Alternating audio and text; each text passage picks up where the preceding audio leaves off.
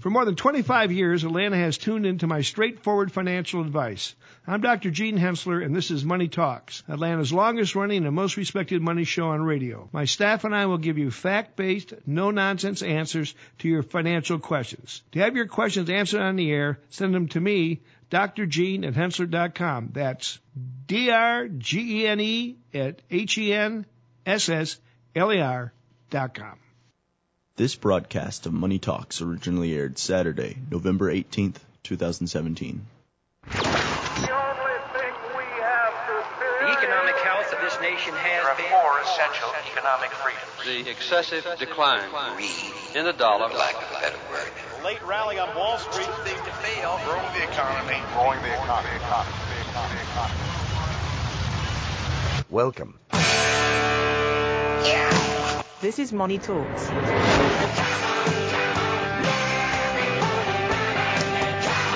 Good morning, good morning. You're listening to Money Talks, Atlanta's longest running, most respected money show on the radio. I'm Troy Harmon, your host, here with Jennifer Thomas and Casey Smith. So, uh, stock market, let's talk about that for a minute. Uh, S&P 500 on the week. We're up. Anybody who said up last week, which I think was everybody um, who was on, uh, was absolutely right. We're up 28 basis points, 0.28%. Consumer staples, the big winner, up 2.6%. Uh, consumer discretionary is up as well, 1.2%. Do we have anything down? Yes, absolutely. We got energy. Energy. is off over 4% in the Yeah, week. Holy week. cow.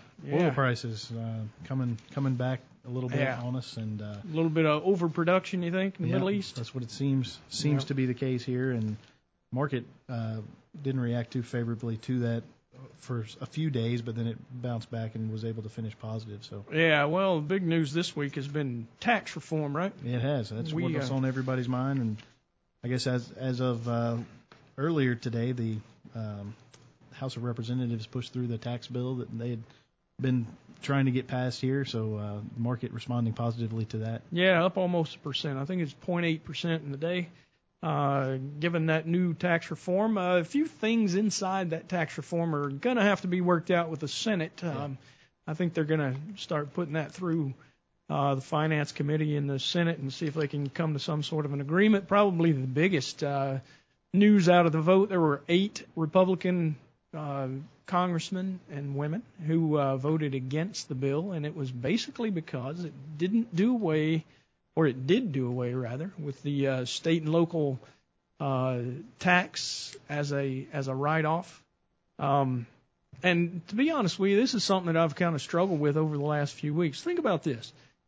Uh, you've got people that won't vote for a federal tax cut because it also cuts their ability to write off state and local taxes, which means that the state then should take priority and be able to raise taxes to whatever level, just so that uh, so that you know the rest of the nation has to deal with uh, with higher taxes. Uh, to me, it seems like the tail wagging the dog. Yeah, go ask your you know representatives from California and New York and New Jersey, New Jersey. I think North Carolina, even uh, some of those uh, representatives voted against the bill, and, and basically because of the same thing. You can't write off those local taxes, and I, you know, h- however you want to get it figured out. It, to me, it's not enough to hold up uh, the whole process. In fact, I would say maybe you need to go check out uh, folks on your in your local politics and see if maybe you can make some changes. Uh, I I did hear a gentleman from New Jersey who was railing about the fact that uh, they send a dollar to Washington and only get 80 cents back, and um, his the local folks take care of everything that's needed around there. Well, are you pushing for an exemption of all federal tax then? Maybe maybe you shouldn't have to pay it and just pay your local tax. I, it's just bizarre. I mean, this this whole debate to me is um, it's in some ways unbelievable that you know folks would would camp out on certain spots. I, uh, adding to that, I guess uh, you you read the news these days and you get all kind of uh, uh, ideas as to what's right and what's wrong. I I saw they were talking about 401ks being uh, in the under the radar because Uh, supposedly, the the House had talked about uh, the potential for uh, reducing the the uh, write-off of some 401k uh, contributions. Mm-hmm. And if you read deeper into the story, of course, you have to read about two pages worth before you get there. Uh, it says that it's for those folks that are over 50 and make over $500,000 a year. So, how big of an impact do you think that is going to have? I mean, it's not that that's uh, that's uh, pretty much on the tail of the income.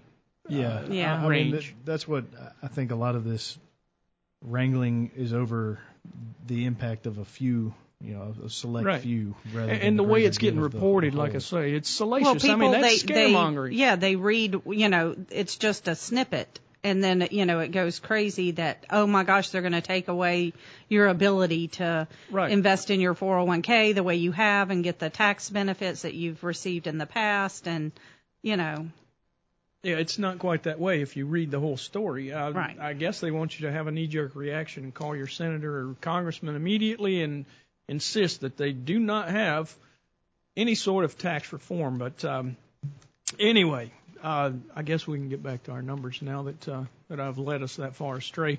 Uh, year to date, S&P 500 is up almost 18 percent, 17.7 percent.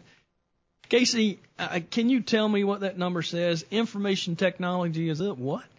Thirty-nine point five three percent. Holy cow! Yeah, that's a Yeah, that's a pretty nice run out there. I, and we talk about this a lot on the show, but at what point do you start to be concerned at all about a bubble forming in technology? yeah. Well, I'll tell you this, Casey. In in rebuttal to that, you look at earnings growth in the third quarter, which is eh, we're almost finished. 470 of the 500 S&P 500 companies have reported earnings growth is up 24.4 percent. Now, you put any sort of a multiple on that, which we know there is a price to earnings multiple, Yeah.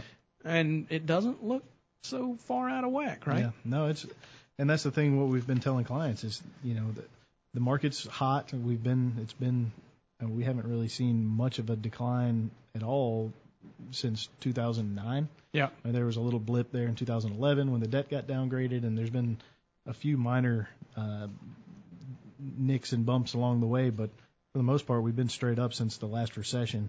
Uh, and so the the question, the million dollar question becomes, when's it going to pull back again? Yeah, we get that are- a lot, right? Yeah, and then the the answer is really fundamentally there's no reason for it to. Right. I mean, the earnings seem to be growing at a pace that s- supports the level of the the prices in the market right now. We think it's a little bit overvalued. I think you said 30% or so last. Yeah, and, and it's still time. still about right there. So uh, you know. Well, and what I think bit- you're seeing is is uh, uh, basically it's uh, some things that are expected being built into the current price. Yeah. And part of that I think is tax, Tax reform. reform, So for so sure. think about this.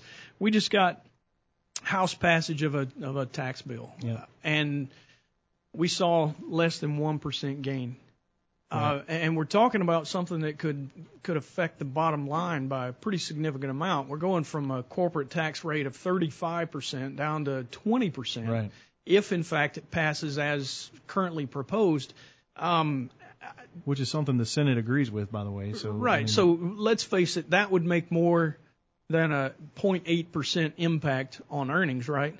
absolutely. Unless it's already built in the price. Yeah, and that's the thing. I, I think when Trump got elected, you saw this. I mean, that was part of the Sure. the Trump bump or whatever you want to call Yeah, it. it's an anticipation yeah, of lesser regulation, Lesser lower regulation. tax. Right. tax reform, possibly healthcare reform, but the market didn't didn't falter really when they were unable to get any of the health reform passed, healthcare reform. So hadn't faltered a bit over any of that. I No, mean, we really were up hasn't. uh, we were up almost five percent uh, after the election in uh, 2016, and here we sit up almost 18 percent in 2017. And how much legislation has been passed so far? I mean, passed into law? Can you say none? uh, yeah, effectively, Uh, right. I mean, all the big the big stuff has been, uh, you know, they've been pretty much at a stalemate on. And Right. We've had a few changes the here market and there. is but- resilient, and the only response to that is its earnings, right? Yeah. I mean, the It- it earnings really is, yeah. continue to to be strong, and that gives support to the market. So Yeah, now we didn't say just how much earnings uh, grew in the third quarter overall. I did say 24.4% in uh, information technology, but the market overall earnings growth, almost seven percent, six point nine seven. Yeah. Uh, we had 9.6% growth in uh, second quarter and 15.5% in the first quarter of 2017. So, uh, pretty significant gains in earnings so far uh, in 2017. It's uh, I, it, it's justifiable, as as you say that you've been talking to clients about. I mean, you know, is it totally justifiable? Well, it feels weird that we would have the market fly as much as it has. But if we do see some more of this regulation, uh, I say some more. If we see regulation come to fruition, guess what? We're going to have we're going to have even uh, more reason to believe the market is spot on. Yeah. Let's take a quick break. We'll be right back. You're listening to Money Talks.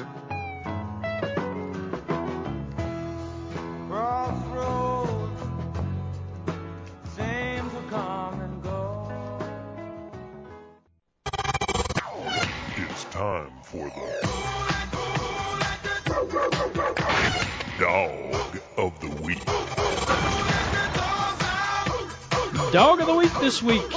Let's talk about some politicians or the political scene. There's a there's a new candidate uh, coming out, going to run for uh, president in 2020. None other than uh, Cherie DeVille. Jennifer, you know who that is?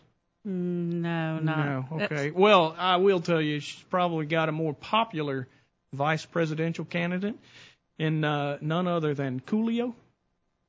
Nice. Coolio. Casey, you liking that? I'll, I'll vote for him. All right. Why not? So uh, this is this is kind of the climate that we live in these days. Uh, Cherie DeVille, for those of you who don't know, is a uh, porn star. This would be why I didn't know that name. I, I was hoping you said no. she's 39 years old. Says she's been thinking about running for election since uh, Donald Trump was elected last November. I guess if he can do it, anybody can do it. Is that what we're thinking? Are they? Uh, what what, It's, uh, what party stuff. are they affiliated with? Here? Uh, well, that's interesting. party I think they party? do like to party. yeah, if Coolio's on the ticket, who cares? Who it's cares? a party, right? It's a party. Uh, she says she's a, a libertarian liberal, whatever that means. I thought libertarians were like, who cares what happens? Smaller government's good and stay out of my life and Yeah, those kind of liberal libertarian is sort of an oxymoron. Uh, yeah, You know, yeah. Not to mention the people that would vote on for that ticket, but I'm just saying. Oh, yeah. Well, anyway, there's, uh, you know, she says uh, my philosophy of governing is based on integrity, honesty, and openness. Uh, I'll listen to my experts, and uh, I'm not an insane narcissist. I love other people. This, this is the statement. And I guess that's all it takes because uh, other than uh, playing the part of Hillary Clinton in a previous movie wherein she was a candidate for presidency and uh, So she's got experience. Is that what you're telling me? she she uh, yeah did the nasty with a guy named Donald Trump in that video. Other than that, she's got no experience at all. Nothing, Hey, huh? y- Nothing. Well, Got I, nothing. I, I'm speechless. Uh, well, I mean, how much experience do you have to have these days? I mean, we've got an example currently occupying the White House that had none Well, uh, politically. politically speaking, Politically. I guess. Well, I mean, I mean, some, something unless it comes out that a, that he had know, worked for a while dollar as business. yeah. Well, there's that. There's that. Yeah, but it's still not political. And in fact, I think that's the reason that people voted for him. I'm Uh, still lost on the fact that she said she, the fact that she's a porn star and said she loves everybody. Is that a problem? she's kinda she's job, all it tells me is she was willing to prove it. That's I right. guess maybe. Uh, anyway, I, I I will tell you right now that I don't believe she's won my vote. Don't think I'm voting there. Yeah, I'm gonna need. I'm gonna need a, a little bit more convincing. All right. I'll leave that to you, Casey. Uh, I don't even want to know what you mean by No, that. I'm, yeah, don't read too much into it. Yeah. All right. The uh, uh, on a, on another note, I have- Another- I have another uh, sort of semi dog of the week for you. Oh, okay. Here we go. Did you see this this painting, the Da Vinci painting? I did. It sold 430 no 450 Fifty million dollars. Yeah. Yeah. Unbelievable. Yeah. That same painting was sold, I think, a few years ago for like ten thousand bucks. Originally sold in 1958, I believe, for sixty dollars. Sixty That's bucks. inflation for you. That's- That well, is that's- a heck of a You rate of talk, return. I think we just found our financial bubble. Yeah, I'll Yeah. say. That, you don't see those kind of prices going off in uh, in recessions. It's, it's just diversification, right? Is that, It's yeah, somebody well, who you know bought this thing, they're looking to get a little more exposure to some asset classes that may not fluctuate with the market. When and literally don't necessarily. But again, I don't think you're going to get that price in the middle of a recession. So tell me this, Casey. You you brought it up, and I want to hear your opinion. Uh, Uh, we talk about having a certain level of assets before you buy individual stocks instead of ETFs or mutual funds. Yeah. How much money do you have to have to Well, start that's what I was- collecting art to diversify your portfolio? That's what I was wondering. billion I dollars. mean, who is this guy? The, the the purchaser has not been disclosed yet, and I don't know if they ever will. But Well, let's hope they're- not. they believe that it is an individual. So I mean, When I do foolish things that nobody knows about, I'm not real quick to get on the radio and talk about it. in his defense, he only paid 400. Well, he paid 450, but the, the auction house got 50 of that. Oh yeah, well, uh, it's Sale price be, was good to be an auction house That's when the prices are high, huh? In the wrong business. Oh, maybe. I don't know. That's nuts to me, but I, I don't But think I it's ever an heard the asset number. that doesn't pay dividends. I mean, these are the things that we talk about, right? It, Yeah. it doesn't pay dividends. yeah, this is like you have to sell the entire imagine- thing. You can't like sell a piece of it. No. Can you imagine the insurance cost on that thing? Oh my No. gosh. I don't know how much it's going to cost. Just to Tell them it's it worth the sixty bucks. Yeah. Uh, it, it was in the fifties. That's true. Just use the whatever, like three and a half percent. You and I did some calculations recently. Do the three and a half percent inflation number on sixty bucks and tell them that's your insurance. That's but your of course, Yeah. if somebody stole it, you would want it replaced. I would think so. You would want the value that you foolishly paid for it to be replaced. Yeah. I I agree with you, Jennifer. This is uh this is bigger fool theory to the max, and and by that, what do we mean? Uh, bigger fool? You got to find a bigger fool willing to pay more than you paid for it, uh, in order for you to make any money or even keep up with inflation. It is only worth what someone is willing to pay for it. That's right. And if you're looking at me, it surely is not worth 450 million dollars. In You're- fact, you're- I'm not. The pool of, of individuals who could even begin to afford to pay for it would be pretty limited, I would think. So is that how we do the financial planning until you can afford a 450 million dollar painting to tie up, and it's less than five percent of your of your overall portfolio? Would we still stick to that? I, I believe so. measure? I mean, I think so. Why not? It's, Yeah. it's still an asset. I guess you're right. Speaking speaking of that though, this Yeah. is this is what they call a transition. Yeah. well, it was until you had to point it out. It's you know if you put neon lights on something, it's it's not near as cool. It's not as subtle. Right. The uh, we, we've got a, a situation here today talking about GE. So this has been in the news over the last week or so. GE slashed their dividend in half. Yeah. Yep. Um, went from what 24 cents a share down to 12 cents a share. Yeah, per quarter. Um, and so, you know, what, we've had some clients asking us, and um, rightfully so, you know, what, what to do with GE if they hold it. We used to hold it in the We did. portfolio. It's been about a year and a half. We sold it about a year and a half ago. Uh, we had some people who continued to hold it. One Yep. of the main reasons was capital gains. Yeah, taxes. So that this is just highlights a point that we try to make all the time. I mean, uh, just looking at some numbers earlier, uh, GE is down 20% since October, so about a month ago, it's, it's down 20%. Troy, remind me what's the long-term capital gains rate Uh, it's well, it depends on if your you're not in the highest bracket? 15%. Okay. So is, is the uh, the most Federal. Yeah, most Mm-hmm. widely. So if you would have sold it a month ago, paid your 15% capital gains, you'd be 5% better off today than you are today. because you have- are now down 20. And a lot of times you still have gains, right? Yeah. So, There's folks that just are absolutely dead set on not paying tax. yeah. And the reality is you're going to pay some sort of tax. If you're investing in a taxable account, you must pay. That's like the gatekeeper. You got to pay the gatekeeper in order to spend the money. Yeah. you know, and but you know, this is also one of the reasons that we um, am bring up or tell people not to have. We never want you to have more than ten percent of any one stock in your portfolio, and we prefer it to be less than five percent. Right. Because what happens is when it grows to be a huge portion of your portfolio and then you've got all these gains in there, you're reluctant to sell it because you're going to have to pay the tax Right. and then you're not diversified properly. And so you're letting you know it's it's very difficult. We see people all the time, well, you know, they don't want to sell this stock because it's at a loss and they think it's going to come back. But they don't want to sell this other stock over here because it's got a gain and they're going to have to pay taxes on it. Right. So the idea is just to not make any money and Yeah, only have it sell all- things that are even. Yeah. I'm not really sure how have that it all tied you know, up in in yeah. a stock You you can't can't, have your cake sell and and eat it too. Right. tax. Right. and and, and it, you know it is human nature to kind of Yeah. you know um Yeah. think that way and and I'm not you know trying to poke fun more so than to just try to let people know that you you really I- I would love to pay a lot of taxes you know Because that you meant- know what that means I'm making a lot of money Right. Yeah. And Yeah. so that's the idea Yeah.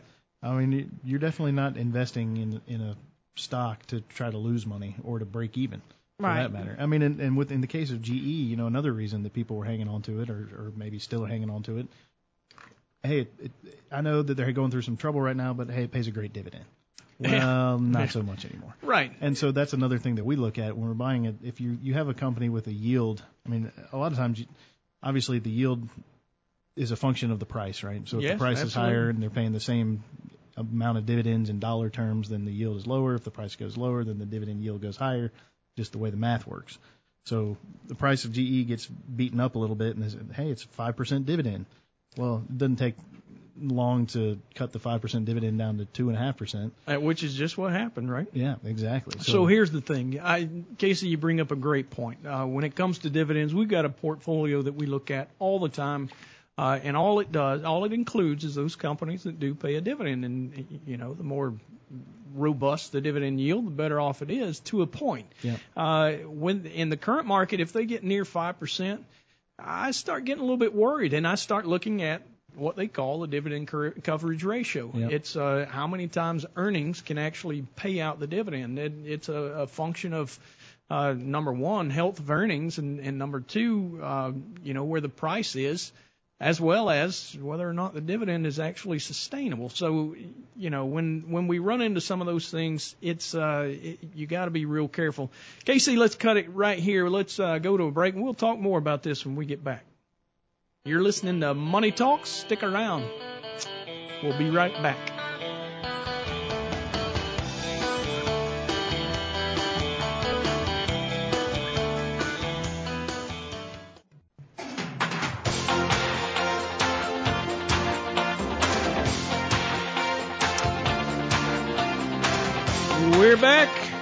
Listening to Money Talks.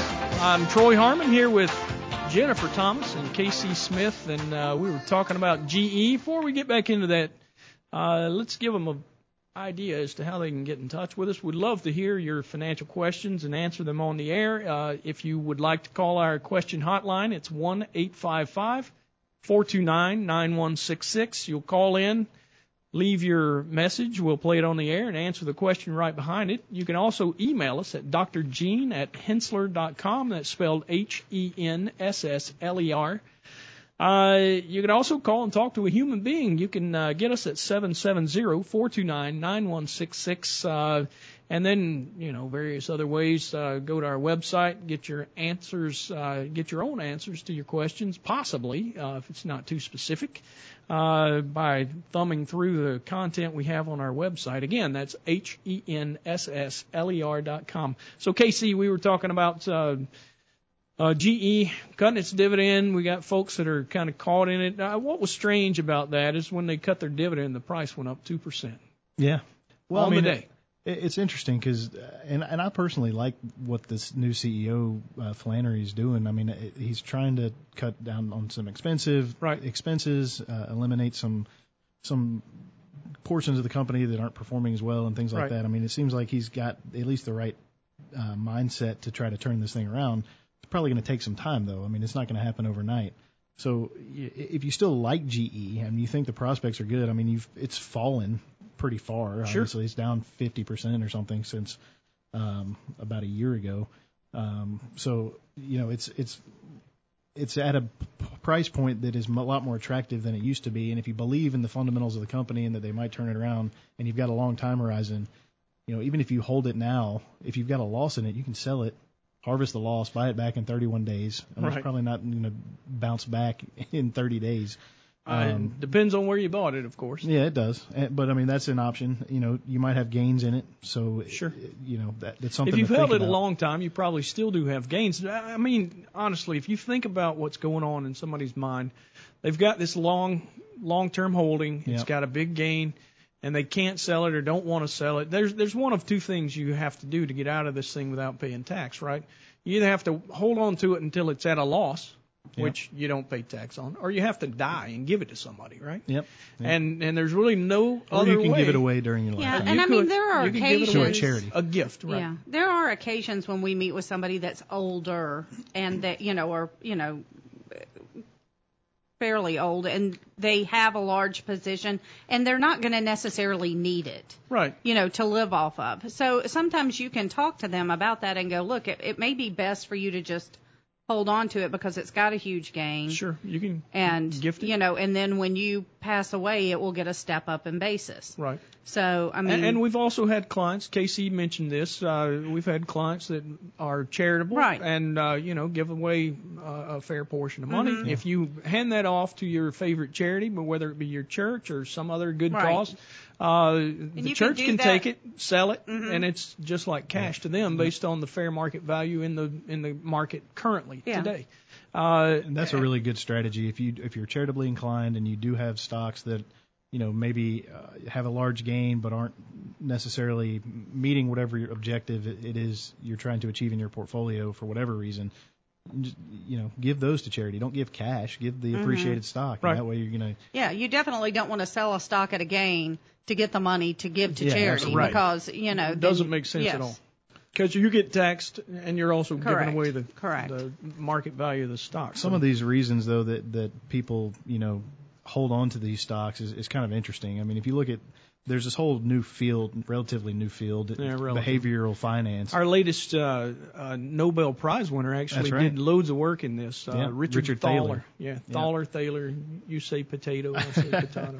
Yeah, it, um, he he has done a lot of work in this field, and it is an interesting field to think about just human psychology and now Yeah. why people make decisions that aren't necessarily rational. I mean, when you when you go to school for finance, they make the assumption that all investors are rational. Or, yeah, but all investors are actually human, and humans aren't really rational every most time. of the time they're not rational at all. That's true. Yeah. so yeah, that's the reason that we wind up buying things when everybody else is buying and the price is high, and Yeah, exactly. selling when the market takes a takes a tumble. And Well, and that's why we money. use, you know, we even have other associates manage our own portfolios. Uh, absolutely. Because, you know, you can be, even in this business, you can be rational about a client's portfolio and irrational about your own. Well, Yeah, I mean, look at absolutely. GE. Uh, I mean, the common behavioral flaw, gambler's fallacy.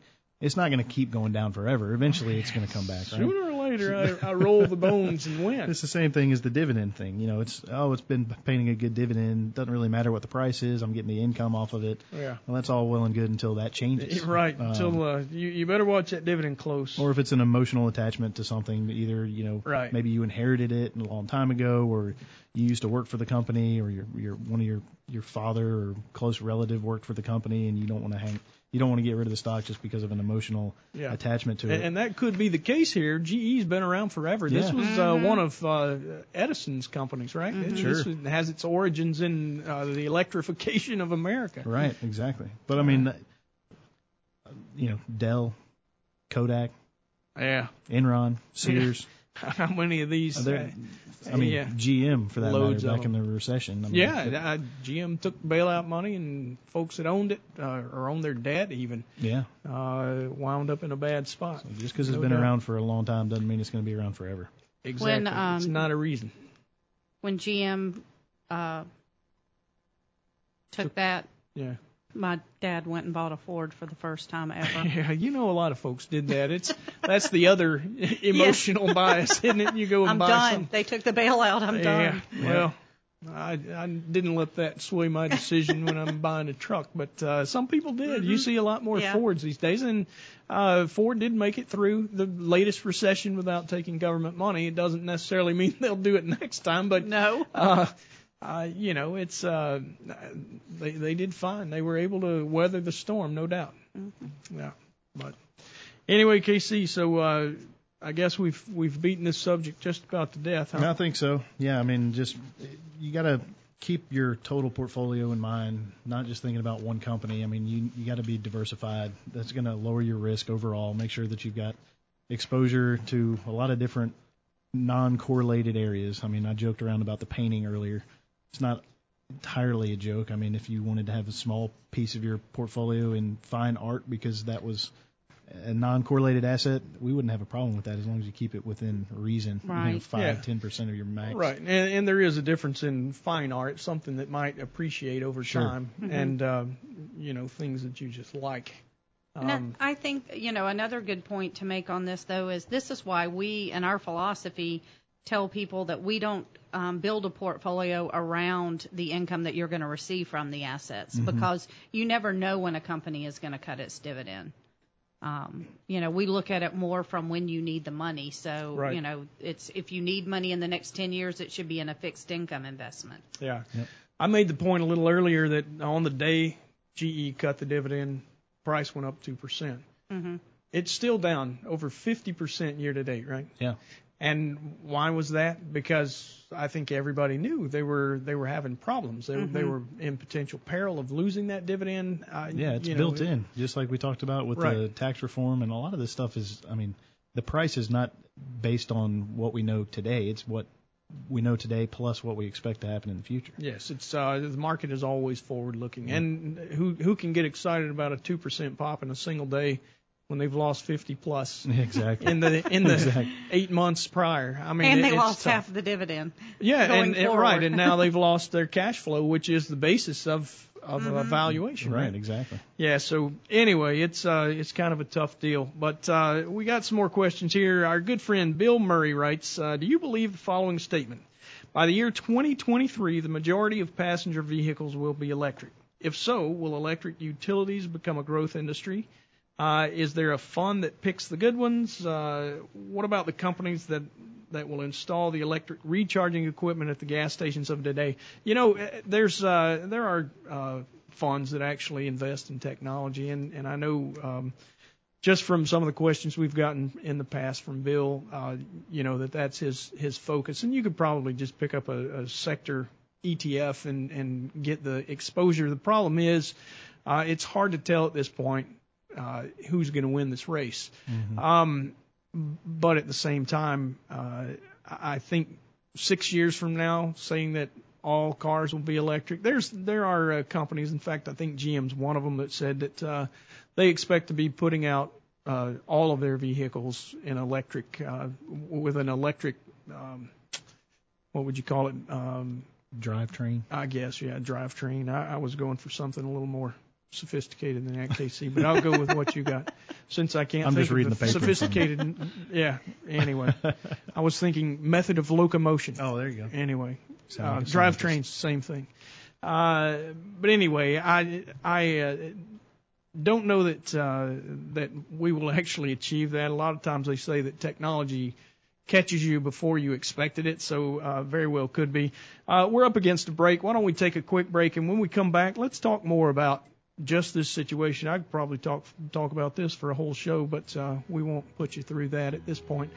Stick around. You're listening to Money Talks. We'll be right back.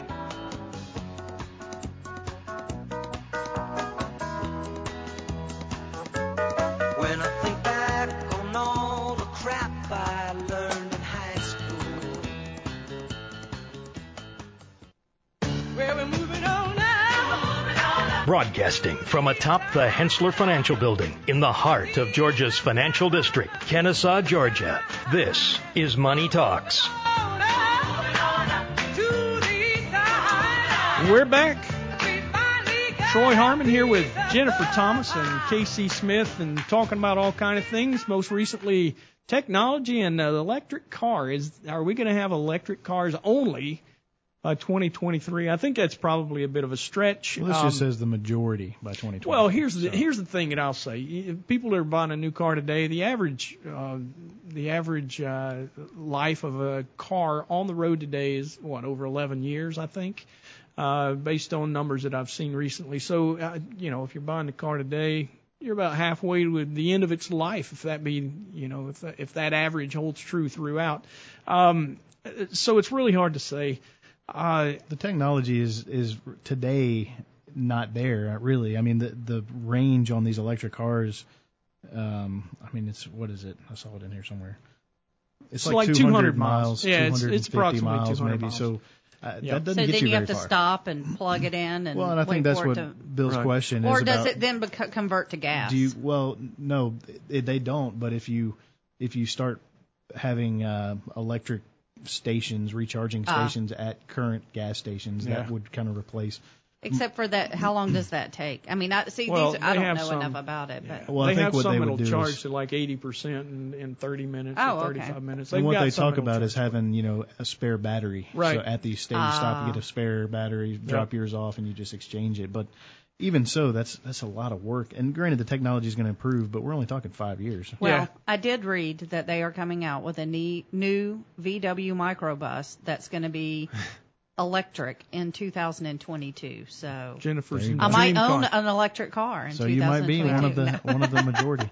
Maybe so. I just thought that was fantastic. Well, we were talking off the air. I mean, the the disruptor here, to to my, at least my opinion, is what does the autonomous vehicle Yeah. market do to this? Yeah. Because while those might be electric, and I could see that being the case, a lot fewer people are going to own cars if they can just call a call an autonomous vehicle to Sure. pick them up at their house. and Absolutely. reduce the cost of owning a car and the maintenance and all Yeah. of that. So, So, so Casey, I got one question for you.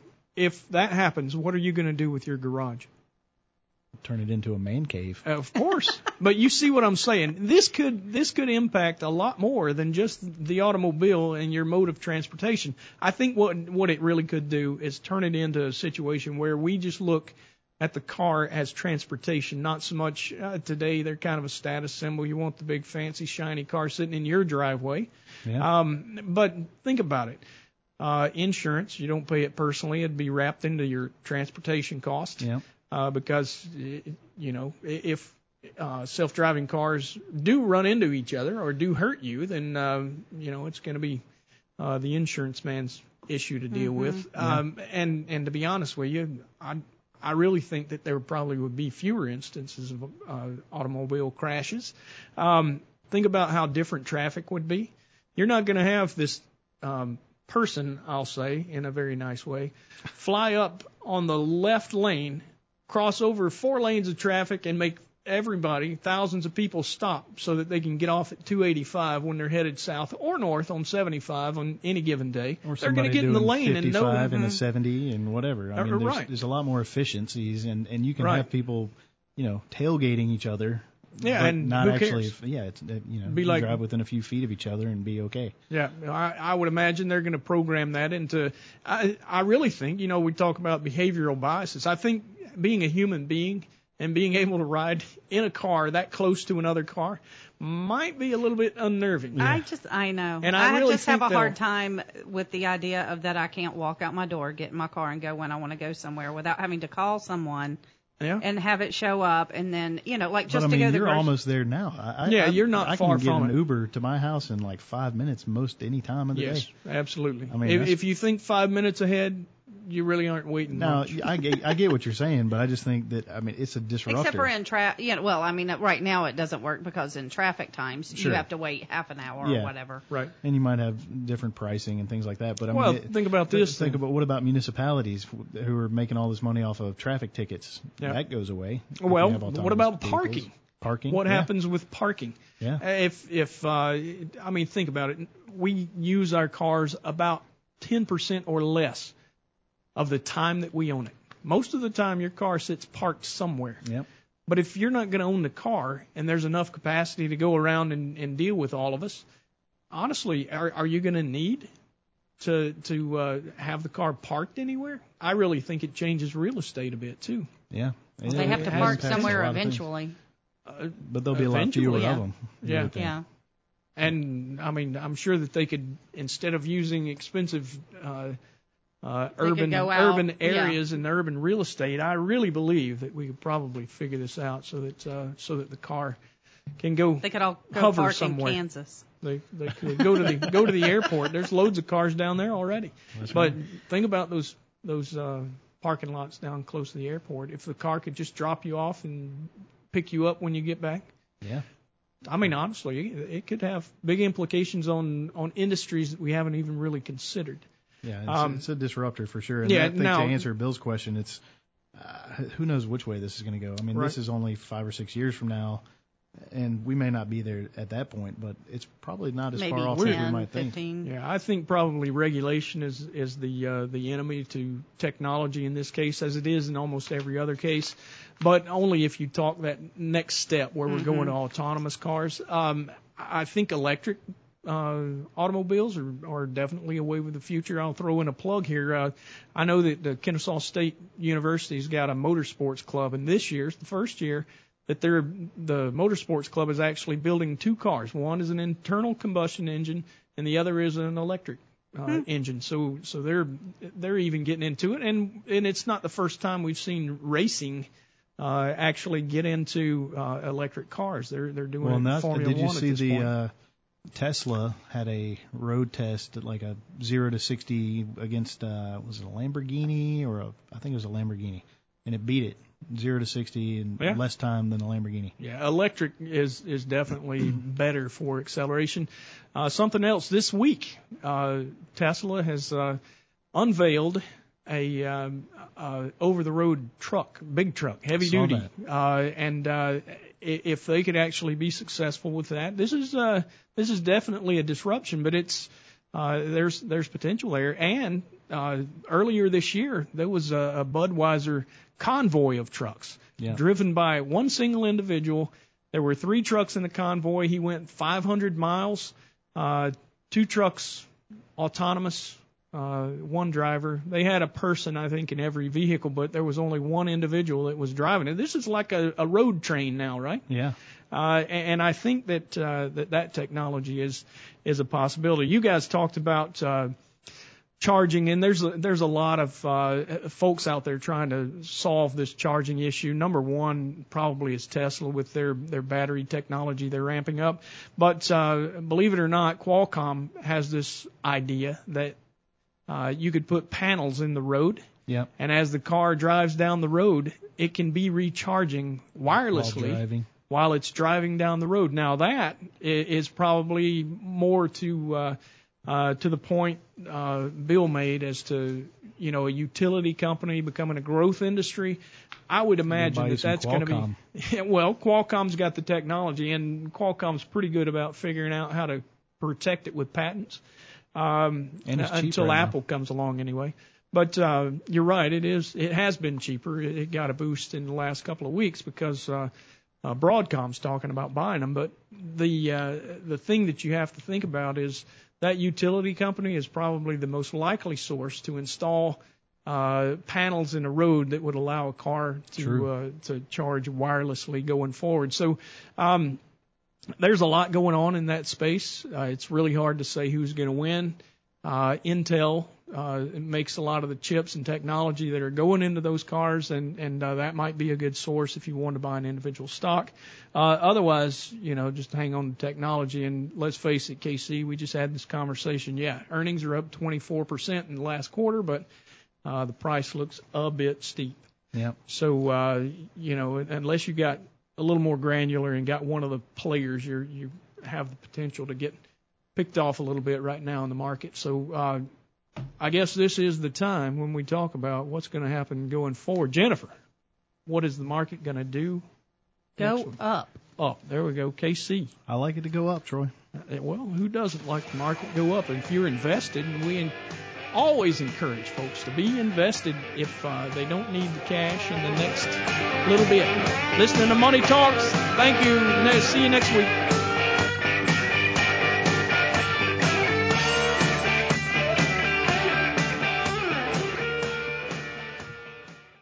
All material presented is compiled from sources believed to be reliable and current, but accuracy cannot be guaranteed.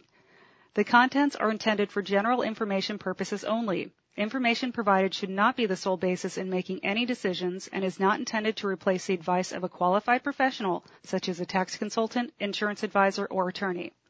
Although this material is designed to provide accurate and authoritative information with respect to the subject matter, it may not apply in all situations.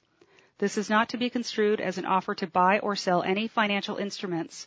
It is not our intention to state, indicate, or imply in any manner that current or past results are indicative of future profitability or expectations. Portfolio holdings discussed are subject to change. There is no guarantee that in the future these securities will be held in Henssler accounts.